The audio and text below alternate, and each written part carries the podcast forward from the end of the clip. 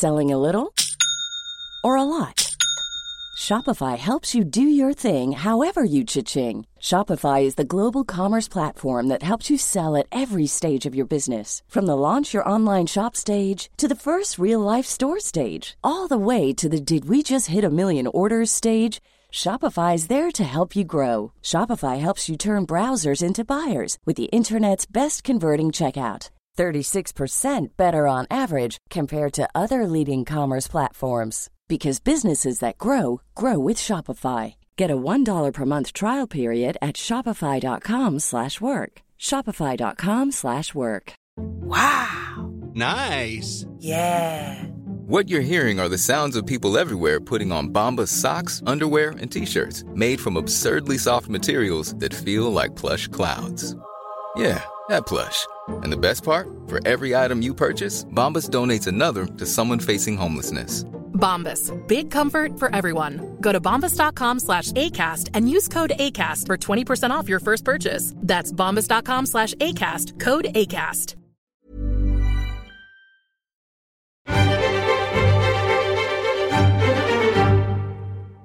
Welcome back to the New European Podcast. My name is Steve Anglesey. Richard Porritt is flaunting his curves on the beaches of North Norfolk this week, so I'm joined by Matt Withers from the New European website. Hello.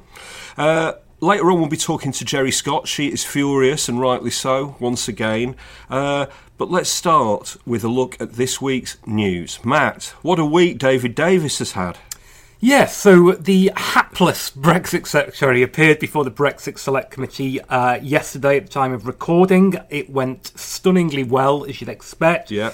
Uh, he started off by talking about the negotiations going down to the wire and suggested that the promised vote which MPs would have on a final deal may come after the UK has already exited the EU.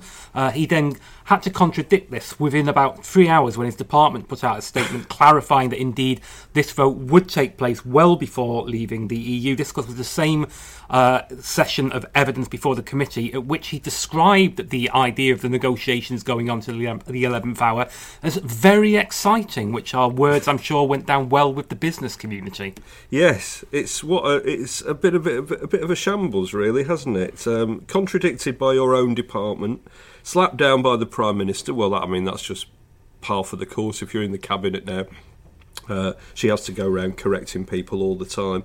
Um, he has since said, hasn't he, that um, that um, Parliament are going to the, the, the choice in the vote is going to be a choice between approving the deal or just going having no deal at all. So no going back to negotiations or anything like that. That's quite that's a quite a remarkable scenario as well. It is quite a remarkable scenario, and you wonder how much thought he's actually given to this, yeah. um, because uh, that's a nonsensical situation to be in. There's no point even having that vote. Um, that is not going to play well at all with uh, anyone within the business community, uh, i.e., the, the traditional backers of the Conservative Party. You get the impression of a man just absolutely winging it. You know, you, I watched much of this evidence yesterday, and he just comes across as finding the whole thing just a bit of a wheeze. Yeah, he seems to find it very amusing, doesn't he? Uh, that, that's right. And uh, the Telegraph are reporting that a Conservative minister have said that this U-turn, this whole shambles, is evidence that Davis has. Uh, I'm quoting here. He's mentally checked out and he doesn't care um, because as soon as March 2019 happens, he's going to resign. Yeah, there's been some suggestion that he sees this very much as his one final job in politics. I mean, really, it's his one only job in politics. You have to remember, he's achieved very, very little to actually get into such a hugely historical and influential role. Uh, David Davis is a man who'd spent 10 years on the backbenches um, pursuing all manner of uh, esoteric causes before being brought into government by Theresa May. Most people have forgotten the reason why he once resigned his seat just to spark one of the most pointless and obscure by elections in uh, recent political history. Um, and yet he finds himself unbelievably, really, heading up these negotiations quite clearly out of his depth. And, and as we said, he, he appears to find the whole thing um, quite comical. Yeah, he does. Yeah, he brought back a, a country that doesn't exist as well this week, didn't he? Yeah, this was uh, this was quite remarkable as well. He told the uh, committee that Czechoslovakia doesn't currently have a government, which of course it doesn't because it was dissolved as a country in in 1993. Uh, we await to see if he's actually squared things with Yugoslavia and Austria-Hungary. Uh, some wags on Twitter have actually pointed out that uh, Czechoslovakia is actually uh, split in two, which is at least better than the current Conservative Party. Oh, uh, a bit of politics there, as, as Ben Elton used to say. Um, we touched on this in the last episode, but um, but if you if you missed it, David Davis did an interview with Die Welt, the, the, the German paper, the other day, and he ended it by saying, "I've never killed anybody," which is um, which is a, a bit like Henry Bolton being caught by the, the, the classic: if you're doing an interview, never discuss uh, throttling dead, throttling badgers to death. Um, so he said, you know, he was talking about his days in the territorial SAS, and, and they, I think they said, you know, does, has that made you good at negotiating? And he said, well, I've never killed, I've not killed anyone yet. Um, yeah. Yeah, I mean, it is a rather um, bizarre brag to make um, because uh, in the era that he, he was in it, their role was considerably less significant, so very little killing would have taken place. He would perhaps have been um, better advised to have taken the, the Paddy Ashdown route, who's also regularly asked this question and completely fudge it. Yes, that's right. He, I'd have to, if I answered that, I'd have to kill you. I think is what he sh- probably should have said.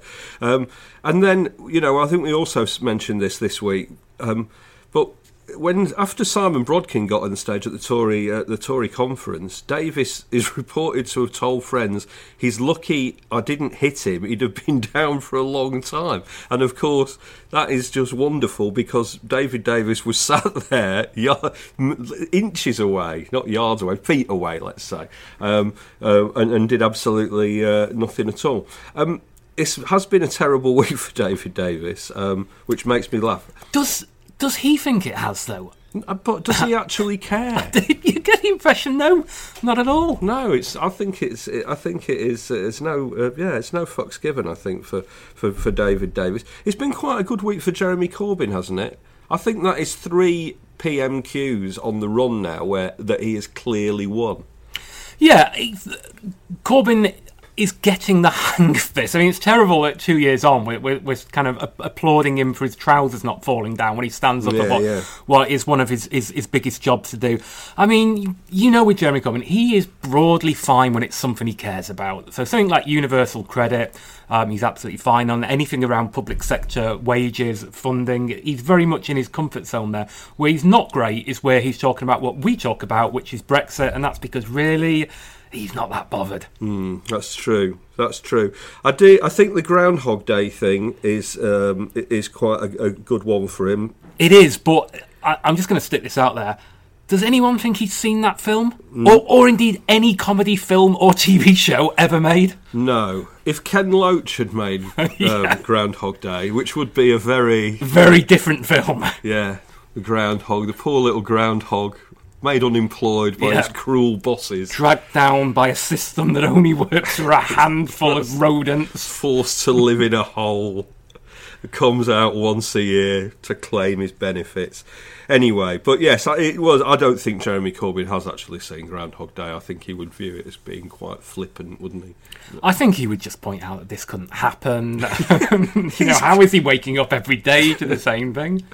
But in a very real sense, aren't we all waking up every day to the same thing? Years Yeah. Tory austerity. you know? Indeed, Jeremy Corbyn pretty much wakes up every day in 1974. He does, yeah. He that, that is Groundhog Day um, right there.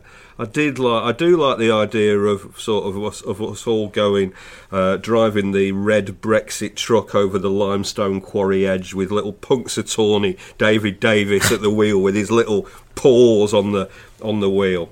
Um, anyway, so a total disaster for David Davis that week. Chris Heaton Harris, he's had a great week though in comparison, hasn't he? Well, I mean, in No, that people not have heard of Chris Heaton Harris, which uh, seven yeah. days ago nobody had. Who is he? If you if you're a listener who's not heard, So Chris, Chris Heaton Harris is a conservative whip. Um, he has been described as a leading uh, Brexiteer. I suppose he's he's quite loud in, in that sphere. As I say, he's not, not exactly a household name, or, or wasn't. not even in his own household. No. Um, so he's the gentleman who asked universities this week, uh, right across the UK, to provide a list of the staff that are teaching about Brexit. He also asked for copies of their course syllabuses and links to online lectures, which uh, is an incredibly lazy thing for him to do.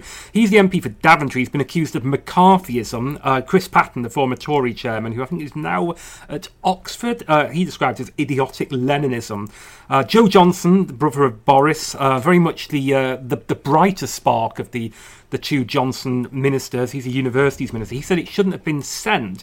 And then he made this, um, Yeah. this unexpected claim on the Today programme that he was merely researching a book, and that's why he'd fired off this letter.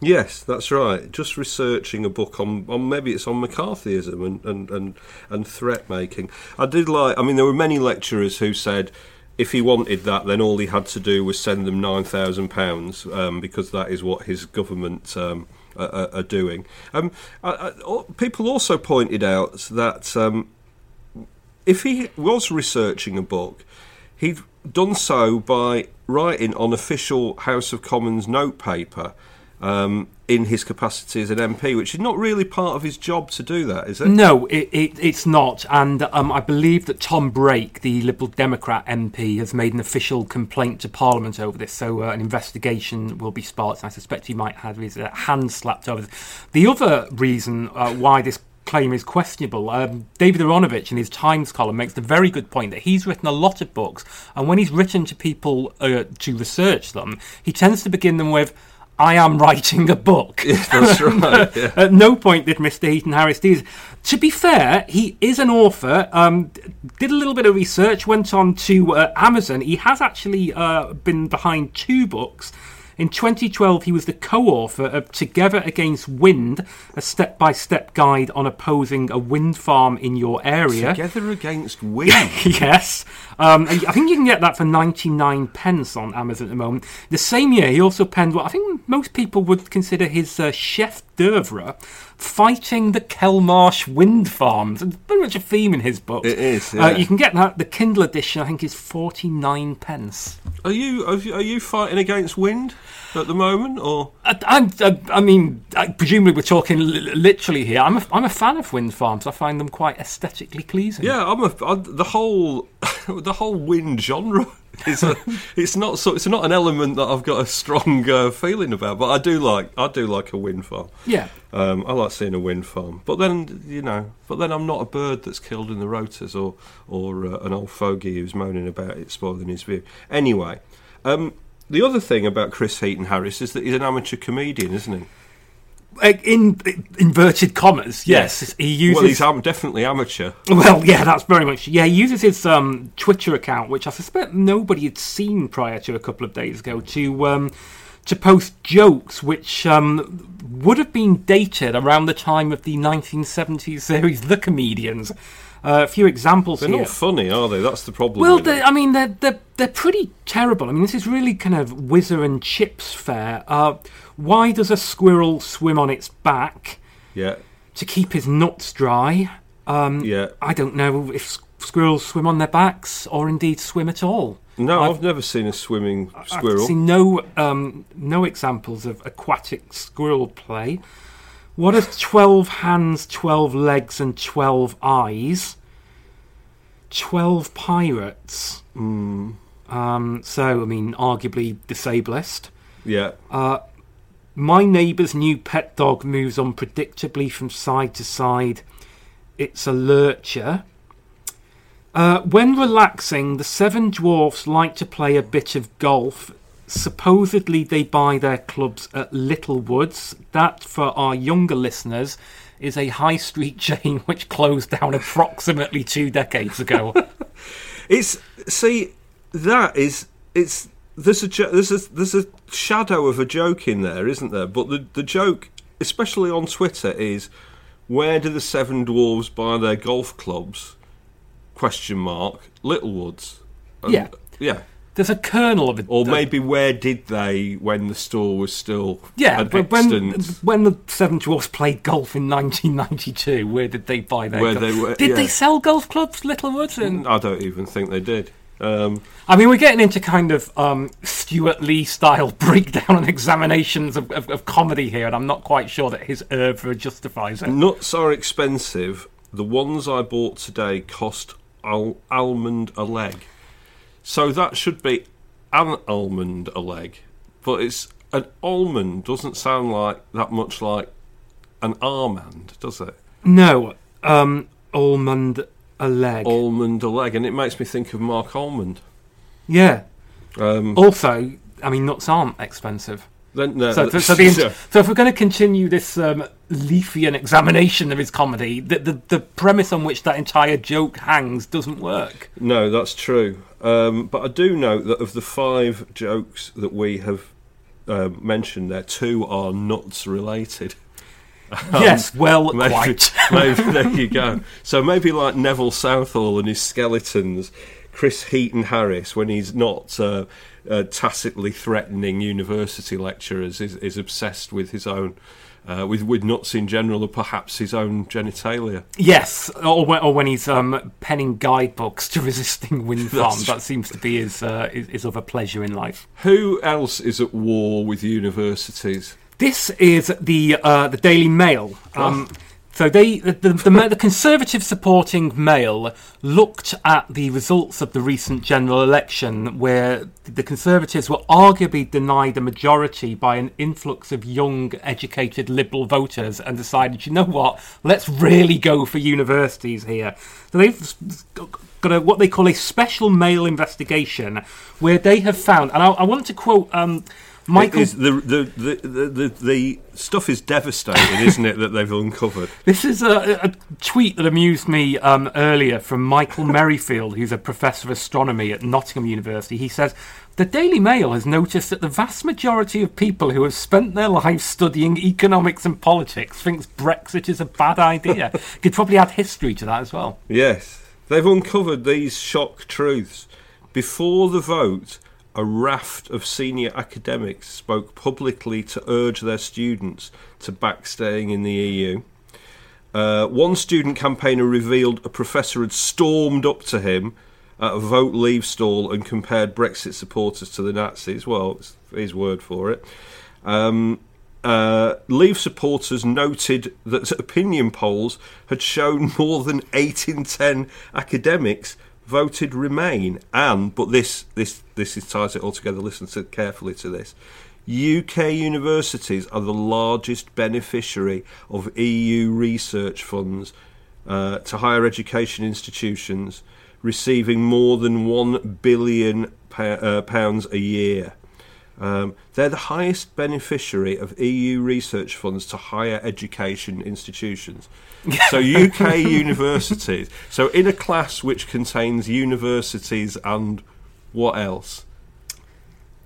Higher other higher education things. Some colleges, universities get most of it. Yeah, it makes. When you actually look at it, it makes no sense It's whatsoever. it? it is devastating.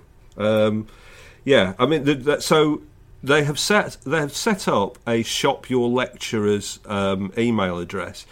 I'm afraid to say that this some people some people are writing spurious emails to university at dailymail.co.uk and therefore clogging up the time of whoever is operating the university at dailymail.co.uk email address. And I think we would like to make clear that we don't support anyone who is um, going to send spurious emails to university at dailymail.co.uk. No, especially if they're um, incredibly lengthy and put on attachments. Very, very big file size Large. attachments. That would be really terrible. So don't do that to university at dailymail.co.uk. I've got a, a plan here, I've got a modest proposal. And I know I'm invoking Godwin's law here, but screw Godwin. Why don't they just get rid of all lecturers who are Brexiteers, uh, sorry, who are Remainers, uh, known Liberals, Social Democrats, and then uh, give all the rectors power, um, and then you can only be a lecturer if you've successfully completed a six-week training course at the Daily Mail Brexit is Brilliant Lecturers Alliance camp, uh, where you'll do fitness courses and learn rudimentary military drill. Uh, and then we'll change the curriculum so um, that Brexiteers, achievements of, of Brexiteers are lauded, and then any achievement made by a Remainer is just ignored or derided. What do you think of that? I think it's a spectacular idea. I think, Yeah. I think we need it to be led perhaps by a leading Brexiteer with a PhD. I believe Paul Nuttall's currently, Yeah. uh, currently out of work. That's true. Um, so I think they've tried that. That's been tried once before in history, that kind of thing. Um, but I think, um, but I think that's the, that's the way we are going with that one. Um, just another reminder, please. Do not send any spurious emails to university at dailymail.co.uk. I hope we've we've laid that one to rest now. For God's sake, don't do it in the form of a video you send to them because that would play all havoc with their email servers. It would be that would be terrible, absolutely terrible. Um, Paul Dacre doesn't actually have email, does he? Did you know this? Famously not. No, he has everything printed out and brought in. He has emails. he has his email. He doesn't have a computer on his desk. Allegedly, no. There's, there's, uh, he, he has somebody who brings in his emails in printed format. Um, this is how he manages to uh, keep up this myth that uh, there is a complete difference between his paper and its website, which has very different values. Yes, it does. Okay, uh, that was the news of the week. Um, a tremendous week for Brexit uh, idiocy. We will be back talking of Brexiteer idiocy with the Brexiteer of the week. Brexiteer of the Week. Now it's time to crown the worst Brexiteer of the week. Let's start with Jacob Rees-Mogg, shall we? Um, oh, God, he's smug, isn't he? Uh, the Victorian Undertaker is, is, is at all-out war now with the business lobbyists of the Confederation of British Industry. Uh, he keeps referring to them as the EU-funded CBI, uh, and did so during a really smug appearance on LBC. He refused to retract the phrase the EU funded CBI, even when a caller pointed out that 0.6% of the CBI's total annual revenue, which is less than £150,000 a year, comes from Brussels. And that comes because they subscribe to various, um, various research papers that the European Commission puts out. But he still, Rees-Mogg still said, well, that proves that they are EU funded, and, and wanted to refer to them continually as the EU funded CBI. So last month, you might remember, it was revealed that despite his opposition to abortion, Jacob Rees-Mogg's company owned shares in an Indonesian firm whose ulcer treatments are widely used in Indonesia uh, for illegal terminations. So, therefore, by his own logic, we are going to refer to Jacob Rees-Mogg from now on as the abortion pill funded Jacob Rees-Mogg. Let's move on to Nigel Farage. He's authentic, isn't he? He's a real man of the people. And he appeared on Good Morning Britain this week with the most ridiculous chestnut rinse in his hair. He now no longer looks like a nicotine stained man frog. He looks like a nicotine stained man frog who's wearing the old wig uh, of Alan Fluff Freeman. There's no suggestion at all that this new look has got anything to do with Nigel Farage sharing a home with a woman who's 16 years his junior. But I imagine that the next time we see the human Freddo Bar on Question Time, which will be his 32nd appearance on the biased BBC, um, he will appear riding his new Harley Davidson onto the stage. Then he'll peel off his leathers to reveal Mr. Brexit tattooed across his chest in gangster script. But the Brexiteer of the week is Boris Johnson. The Boris Johnson is apparently so bad at his job, according to the Mail on Sunday, that senior EU figures call his deputy Alan Duncan Monsieur Le Poop Scoop, because Alan Duncan has to go around clearing up his master's little accidents. What are those little accidents? Well, we all know. We all know uh, the, the numerous gaffes and blunders that Boris Johnson has made, even in recent weeks, and still refusing to really apologise for the cert thing, uh, which is uh, is quite remarkable. Um, since then, he has attacked Jeremy Corbyn for going on Russia Today, hasn't he? And he said nobody on his side would do similar. Here, are a list of some Tories who've been on Russia Today recently Crispin Blunt, David Amess, Andrew Mitchell, Charles Henry, Peter Lilley, David Davies, not Davis, Davies, Bill Cash, Craig Whittaker, Bob Blackman, Andrew Rosindell, Mike Freer, Kwasi Kwarteng, Michael Fabricant, and Johnny Mercer. Oh, and Boris's own dad, Stanley Johnson. I, I, I, watched him on Russia Today the other week talking about his new book. Um, another great blunder from Boris Johnson, and the reason that he is the Brexiteer of the week, though, is this. Uh, good piece by Rachel Sylvester in the Times uh, this week. She mentioned that Boris Johnson had said to her that post Brexit economy in the UK is going to look like a Nike tick. Now, as somebody who goes out jogging every day, um, you would imagine that Boris Johnson would be familiar with what a Nike tick looks like.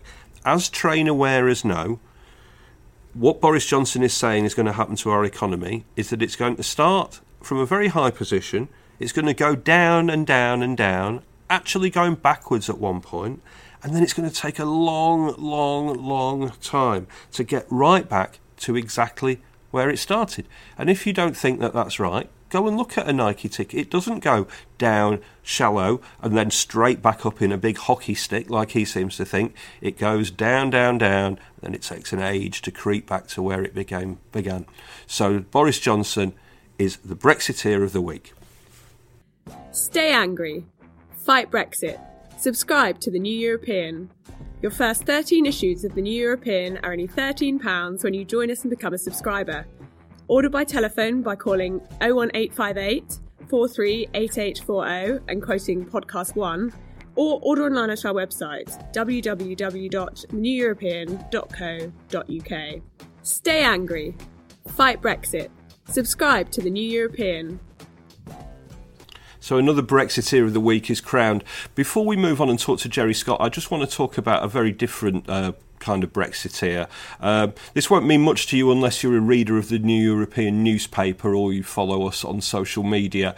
Um, last week, a guy called Robert Miller died. Um, Robert Miller. Uh, started writing to the New European. I think in the first week of publication, certainly in the in the first two or three weeks of, of publication, um, he was an, an ardent Brexiteer. He he wrote us loads and loads of letters. We didn't publish them. He wrote us five or six letters a week. He pointed out what he saw were flaws with the anti-Brexit logic in, in the newspaper. Sometimes spelling mistakes, sometimes little things. Um, we decided to make a show of failing to print these letters. Uh, and we kept up a weekly tally uh, of his output and all the complaints on the letters page every week. Um, I actually spoke to him in uh, in August of this year. He, he, said initially it really frustrated him uh, that we didn't publish his letters because he thought that he had legitimate points to make. Uh, then he said, I'm quoting from him here. He says, "Now it amuses me that you don't publish them. I feel morally obligated to write each week to see what you come up with, which I think are genuinely quite witty." These were the kind of the responses that we put in. Have I become a new European institution? Do you think? Asked Robert, and he had. And last month we actually printed one of his letters. It was a very funny one too, um, in response to somebody who said that she'd written to a local newspaper to protest about Brexit, but they weren't uh, they weren't publishing her letters. And, and, Robert said, "Oh, I wonder what that feels like." Um, Robert was 50, as I mentioned. He passed away in Liverpool. He'd, he'd gone into hospital for some tests. Um, and uh, and didn't come out. Uh, it's it's a, a sad and, and, sudden passing. Um, a guy called Andy Chatfield, who worked with Robert on the Oxford Mail, um, got in touch with us last week. He said Rob was a one off. He was an eccentric, unashamedly fogeyish character with a sharp wit, undoubted writing talent. His day job was a sub editor, but he also wrote a very popular column and he became something of a familiar character in Oxford. Uh, his exploits with the New European were the first I'd seen of him for many years, but they were typical of him, expressing his often unfashionable views firmly and with humour, even in the most unreceptive environments. Um, Robert sent us about 150 letters, I think. Uh, none of them called us saboteurs or traitors or enemies of the people. He just disagreed with us. He just thought we were wrong. Uh, uh and that's kind of what it's all about, really, isn't it? Um, I'll really miss going through the new European letters every week. And um, and not seeing Robert's name pop up in the uh, in the inbox. Um, I did show some of his letters to to, to my son um, this week, who. Um, who has been on work experience with us this week, um, and he, he just said this, he was a really funny guy, wasn't he? Um, and he was. Um, so that's how we will remember uh, Robert Miller, um, uh, a Brexiteer, but not the Brexiteer of the week, and a really funny guy. And now I am joined by the fine journalist Geri Scott, who is Hello. angry. You're angry, I'm aren't always angry. I'm always angry. She's always angry. What are you angry about this week? Specifically, I'm angry about Jared O'Mara. Okay. And who isn't at this stage? Yes. Is the question as well. Um, so I'm sure our readers, um, our listeners do know because they are well informed, but Jared O'Mara was the Sheffield Hallam Labour MP and he's faced a number of allegations over the last week, two weeks.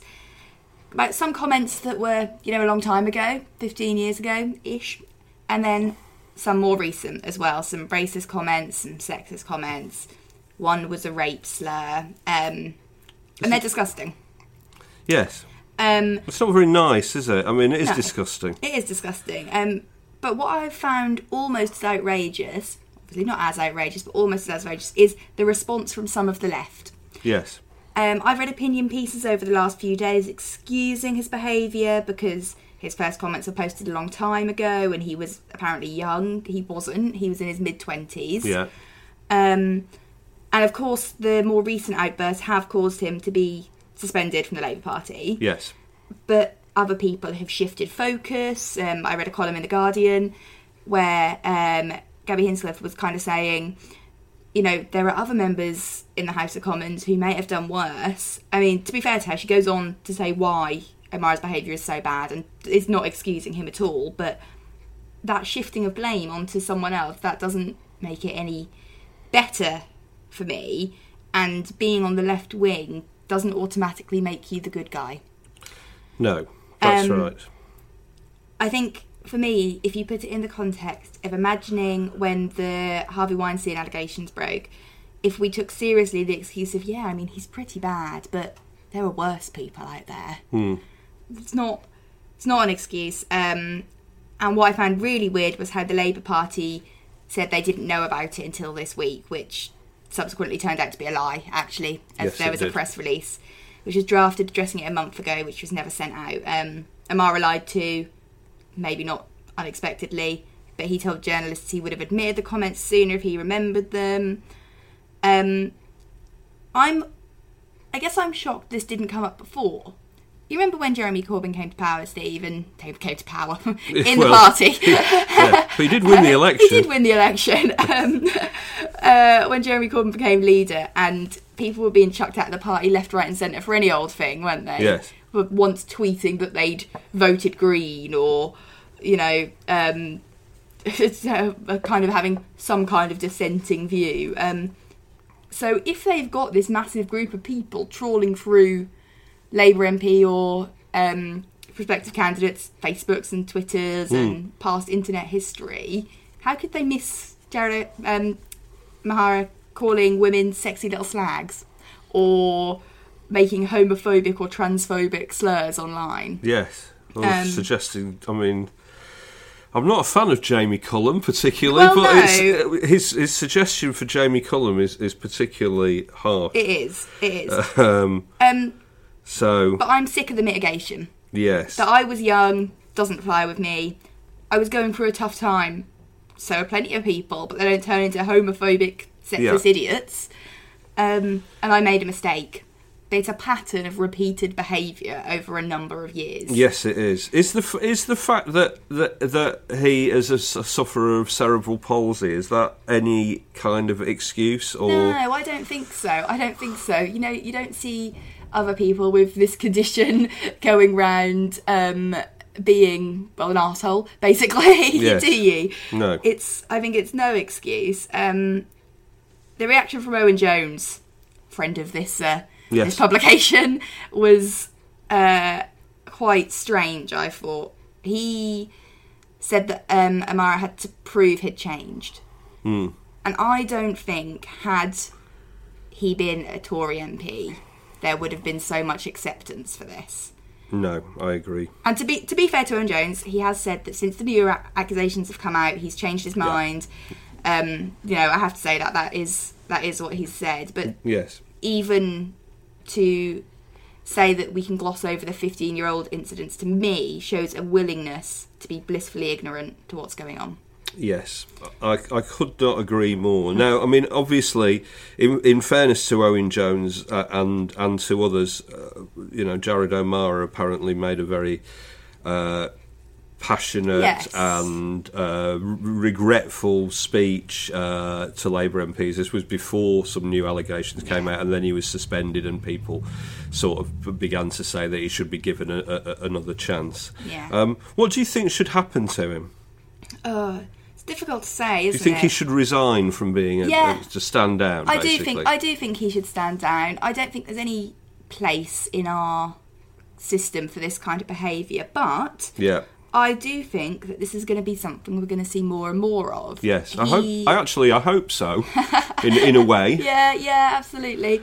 Um, but you know, he grew up. He was a young man in this time where the internet was a really free space where the lines of privacy weren't really drawn yet, and people didn't really realise that everyone could see what you were doing. Although, obviously, they could. Yes. Um, I think we're now entering a time where more and more MPs will have grown up online.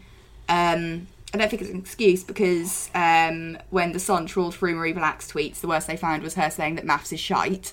Um, and, you know, there are plenty of other MPs who I'm sure didn't say abhorrent things online.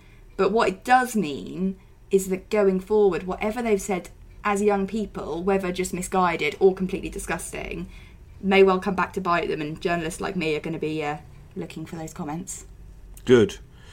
Good. Um, yes. I mean, I, I, I find myself once again agreeing with the words of Sarah Harding from Girls Aloud, who seems remarkable. I mean, uh, so Sarah Harding, let's you know, she has she has got a um, she has got a dog in this fight. Part of the Jared O'Mara stuff is a a awful. Uh, well, it's not a joke; it's an attempt at a joke. I think about having an orgy with Girls Aloud, And uh, and Sarah Harding has sort of said has, has said most of the stuff that you said. Yeah. What, um, why didn't it come up when he was selected as a prospective parliamentary candidate? And and then how did he have the stones to sit on the select committee for women and equality? Oh, absolutely! It's just completely mad, isn't it? Uh, yes, and then just and, and then and she says casually leaving the select committee as if he's done little wrong is not enough, and, No. I, and I and I tend to agree with her. Why are there are so many of the names that we've heard in the last few weeks connect who are connected with this physical or verbal abuse of women from the left wing? I mean, there have been a couple of journalists, obviously Harvey Weinstein, who is a completely different thing from from Mm. Oh, Jared course. O'Mara. Um, uh, is was a, a big donor to the Democrats. What? Why is that? Is that coincidence, or is it something else? Of the left wing got a problem with this? You know, I don't think the left wing per se have a problem Yeah. with this. I think society has a problem with this, but I think the picture that the left can sometimes paint of themselves that they could be whiter than white gives them further to fall. Yes. Um, you know, the, uh, a lot of people on the right don't have this image of, you know, caring, loving, equality, that Yes. kind of thing. And so maybe it's not always such a surprise when these things come out. I No. think when someone on the left f- is facing these allegations, there's a lot of disappointment as well. Yes. And the reaction seems to be rather than denounce them straight away, like, no, it wasn't as bad as it says, it's not as bad as it says, and it turns out it is, and it causes even more damage. So I don't think it's a left wing or Labour problem as such. It's a societal problem. It's a general problem, and I imagine that you know we're, we're, we're reading already about a WhatsApp group which is going around naming and shaming Mm-hmm. um, uh, MPs who have, have, have been involved in, in kind of uh, well, not uh, not not, any, not I don't think there's any sort of notion that they're involved in the kind of the depths of stuff that Harvey Weinstein appears to have No. been doing, but certainly Inappropriate there's nonetheless. inappropriate inappropriate behaviour. Um, of course, so I think that more of that will, will will come out. I think you're right that we are more disappointed when it is people of the left, and it's somehow more of a shock, Mm. uh, and that sort of holier than thou thing. Um, uh, which, which you know, sometimes we, I guess we we do have on the left. You know, Yeah, of I think we expect more, actually, don't we, Yeah. of of left-leaning politicians in a way uh, than than we do of some right-leaning politicians. Also, you know, the the whole hypocrisy thing, isn't it? People hate do as I, people who say do as uh, you know do as I do, um, uh, and then go against it. And, Yeah. um, and, and you know, and back in the midst of time, you would say that even somebody like David Mellor, who thankfully you are too young to remember, um, you know, the, when he was caught having an affair with somebody, probably the worst thing that he did was then to wheel his entire family, including his poor then wife, out at the garden gate for a nice family photo. And I think that was when people, rather than him having an affair, pe- that was when people went, this bloke's actually uh, rather unprincipled.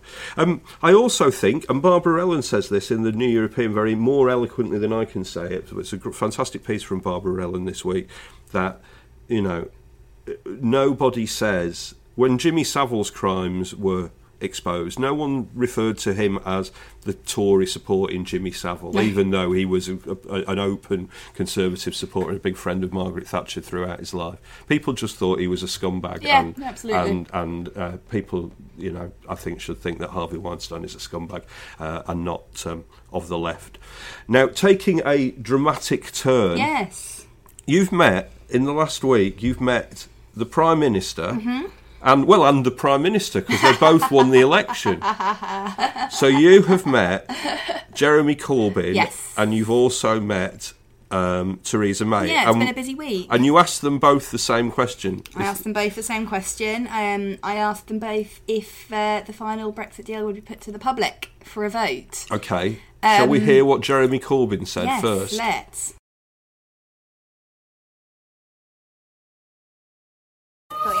In age to Brussels, what's your take on the Brexit negotiations Well, as they stand? We, um, I went to Brussels to meet um, number of people, including several prime ministers during the day. I was there, meet European uh, MPs and British Labour MEPs, as well as a uh, meeting with Michel Barnier and with the President of the European Parliament.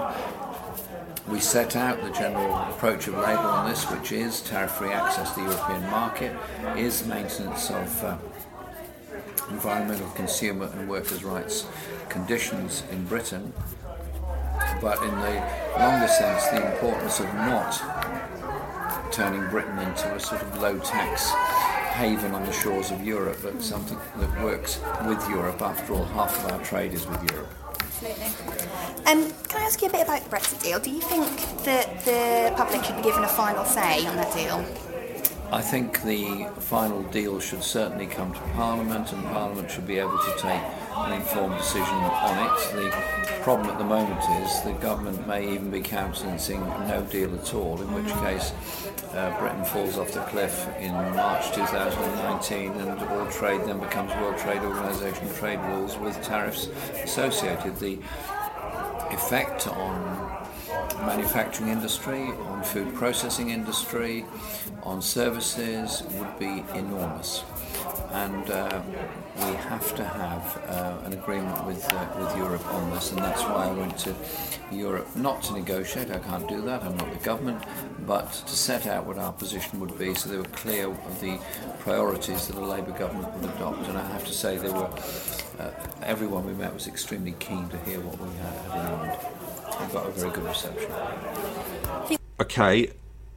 So what do we think of that answer? Well, I mean, it's kind of not surprising, is it? Um, No.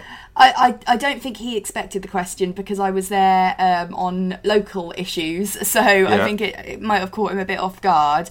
Um, but he'd just been to Brussels at this point and uh, said that he'd, as you heard, set out his stall um, for what Labour would be doing if they were in power. Um, and that's very much the kind of line that he's taken. Yes. Okay. l- Now let's listen to Theresa May asking the same question. She was at our office uh, which is very exciting on Thursday. Okay, I think we. I've got one final one. Is that possible? Yeah. Um, it's just uh, one on Brexit. Obviously, negotiations ongoing at the moment. When we've got a final deal package, should that be put to the public to have a vote on? There will be no second referendum. The British, the British public gave their decision. They wanted the United Kingdom to leave the EU, and we will do so in March 2019. There will be a vote. We've committed to Parliament that there will be a vote in Parliament on the uh, on that withdrawal uh, deal, and uh, obviously uh, looking at when we have that withdrawal deal, we intend to have the uh, nature of the future partnership as well. So uh, it will be Parliament will have an opportunity, but we asked the British people their view, and their view was that we should leave the EU, and that's what we're going to do. Okay, so what do we think of Theresa May's answer? Well, isn't it funny that they both gave pretty much the same answer? um, You know, it, uh, Mrs May didn't go quite as far as saying Brexit means Brexit, but it, she did roll out that there will be no second referendum. Um, she did say the vote will go back to Parliament. Um, so, you know, it's just strange to have them vaguely on the same page. Yes, it doesn't happen very often, No. does it? Uh, Jeremy Corbyn, you met where? Where was that? Um, I met him in Great Yarmouth. I In met him Great at church Yarmouth. in Great He Yarmouth. loves Yarmouth. Oh, he loves Yarmouth. Um, Always on the seafront, vaping, having a tattoo. having a chip. Yeah. Um, But he was there for a um, meeting of local Labour Party members um, and kind of discussing local issues. But yeah, I managed to pin him down there.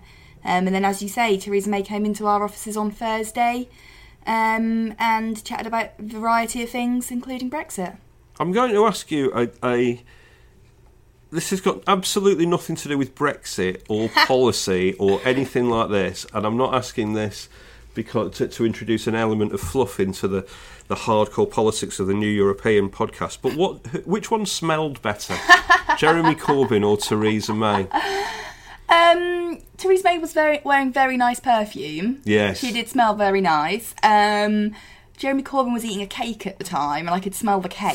What He's kind eating a of cake was it? Some young children had made him some various cupcake, Labour-themed cupcakes. Oh. They had little things like "kick out the Tories" on and, and things like that, um, which were handed to him during the meeting. Um, so he was eating that. He offered me one as well. They were very nice. That's good. Um, so I could smell the cake. That's good. That's, yeah, you'll uh, see in the interview photos he's holding the cake, and uh, a few people have asked me what on earth it is. Uh, great. Okay. Well, we'll be back with Geri Scott, angry again next week. Geri Scott there, furious as ever, and frankly, rightly so. Um, if you are enjoying the New European podcast, there are many things you can do. You can subscribe to the New European podcast if you're not doing so already.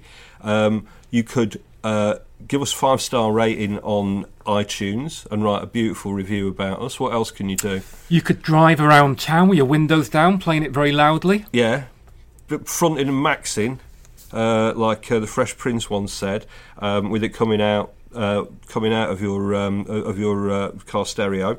Um, you could uh, give us a good review on Audioboom. Uh, of course, you can follow the New European at uh, the New European. Uh, you can follow me at Sanglesey. That's S A N G L E uh, S E Y. Uh, what about you, Matt? Where can people follow you? you could follow me on social media disgrace Twitter at Matt Withers. At Matt Withers, and also you can follow Richard Porritt, who's not here, uh, at Porritt. Uh, and let's move on now to um, to your uh, the reader question of the week and your responses to that. First of all, uh, last week on the podcast we were talking about uh, famous political uh, baths if you come from the north, uh, political famous political baths if you come from the south, and we mentioned uh, the uh, horrendous uh, extract in Edwina Currie's diaries where she's talking about a, a a bath that she took with John Major. Uh, and um, he was rubbing her back and talking about the Irish problem or something. I can't remember now.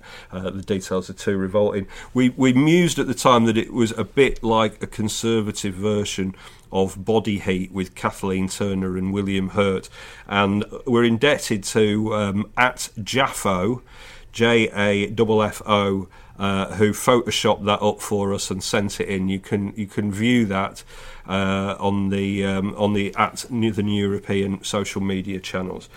Uh, and it's a truly disturbing vista. I just had a look at that before coming in to record this, and I viewed it with a mixture of disgust and fascination. Yeah, you can't. Once once seen, it cannot be unseen, as they uh, uh, uh, as they say. Uh, now, talking of movies, the reader question this week was: if there was a horror movie about Brexit, what would be the title? Now, we had quite a few Nightmare on Downing Streets, which is good. Uh, we had oh, talking of the Nightmare on um, Nightmare on Elm Street. Um, I don't know whether this is true or not, um, but there's an apocryphal story that. The, do you know about the title of A Nightmare on Elm Street? I do not. Uh, there's an apocryphal story that since Elm Street is one of the roads that leads into Dealey Plaza, or is it one of the roads around Dealey Plaza? That A Nightmare on Elm Street was a newspaper um, headline that uh, Wes Craven saw uh, the day after the Kennedy assassination and sort of filed away and went, oh, that would make a good title for a film one day. Anyway, um, the most popular ones, as I said, Nightmare on Downing Street and the Brexit Chainsaw Massacre. Those were good. These first lot aren't really horror movies, but they're good anyway. Mike Keskes said The Abyss. Uh, Mel Lloyd said The Never Ending Tory. Uh, Federico Marquez said The World's End. Uh, EU Spotter said instead of Fargo, Farrago. Uh, and Brexit Aftermath said Skull Island. Uh, then we get into some actual horror ones. Mrs. H said The Brexicist. Uh, Totoro, the well known cuddly anime character, uh, said, I know what you'll be doing next summer. Uh, brackets picking fruit, close brackets. Really like that one. Theresa Baker said, Goodness only knows what we did last summer. Uh, Neuron Therapy said Repulsion, uh, which is a great film. Philip Gents said Misery. Uh, David Berman said Westminster Village of the Damned, and Scott Darby said, uh, who's remembering from Dusk Till Dawn, said From Tusk Till Forlorn. Brackets, sorry, I know that's terrible, close brackets, which, to be fair, Scott, it is. Uh, what have you got there, Matt? David Berman says Creep Show. David Berman, he did Westminster Village of the Damned as well. He's, he's prolific. He's been a busy boy. Pat Eggleton says The Cabinet of Dr. Harry Carey. That's good. Graham Hunt says Pride, Prejudice and Zombies. Robin Carute, hope I've pronounced that correctly, Robin, says Scary Movie. That's simple but effective. Darren Leafley says Hellraiser, with the bonus tagline, It will tear your soul apart. Kevin Arthur says Brain Dead. And Patrick Weimer says The Calamityville Horror. The Calamityville Horror. Man alive, what a horror it is. Thank you to Matt Withers. Thank you ever so much to you uh, for listening. Uh, please like us. Please give us great reviews. Uh, please follow our social media accounts. Richard Porritt will be back uh, next week. Uh, now he is beach body ready, and uh, we will we will see you then. Here you go.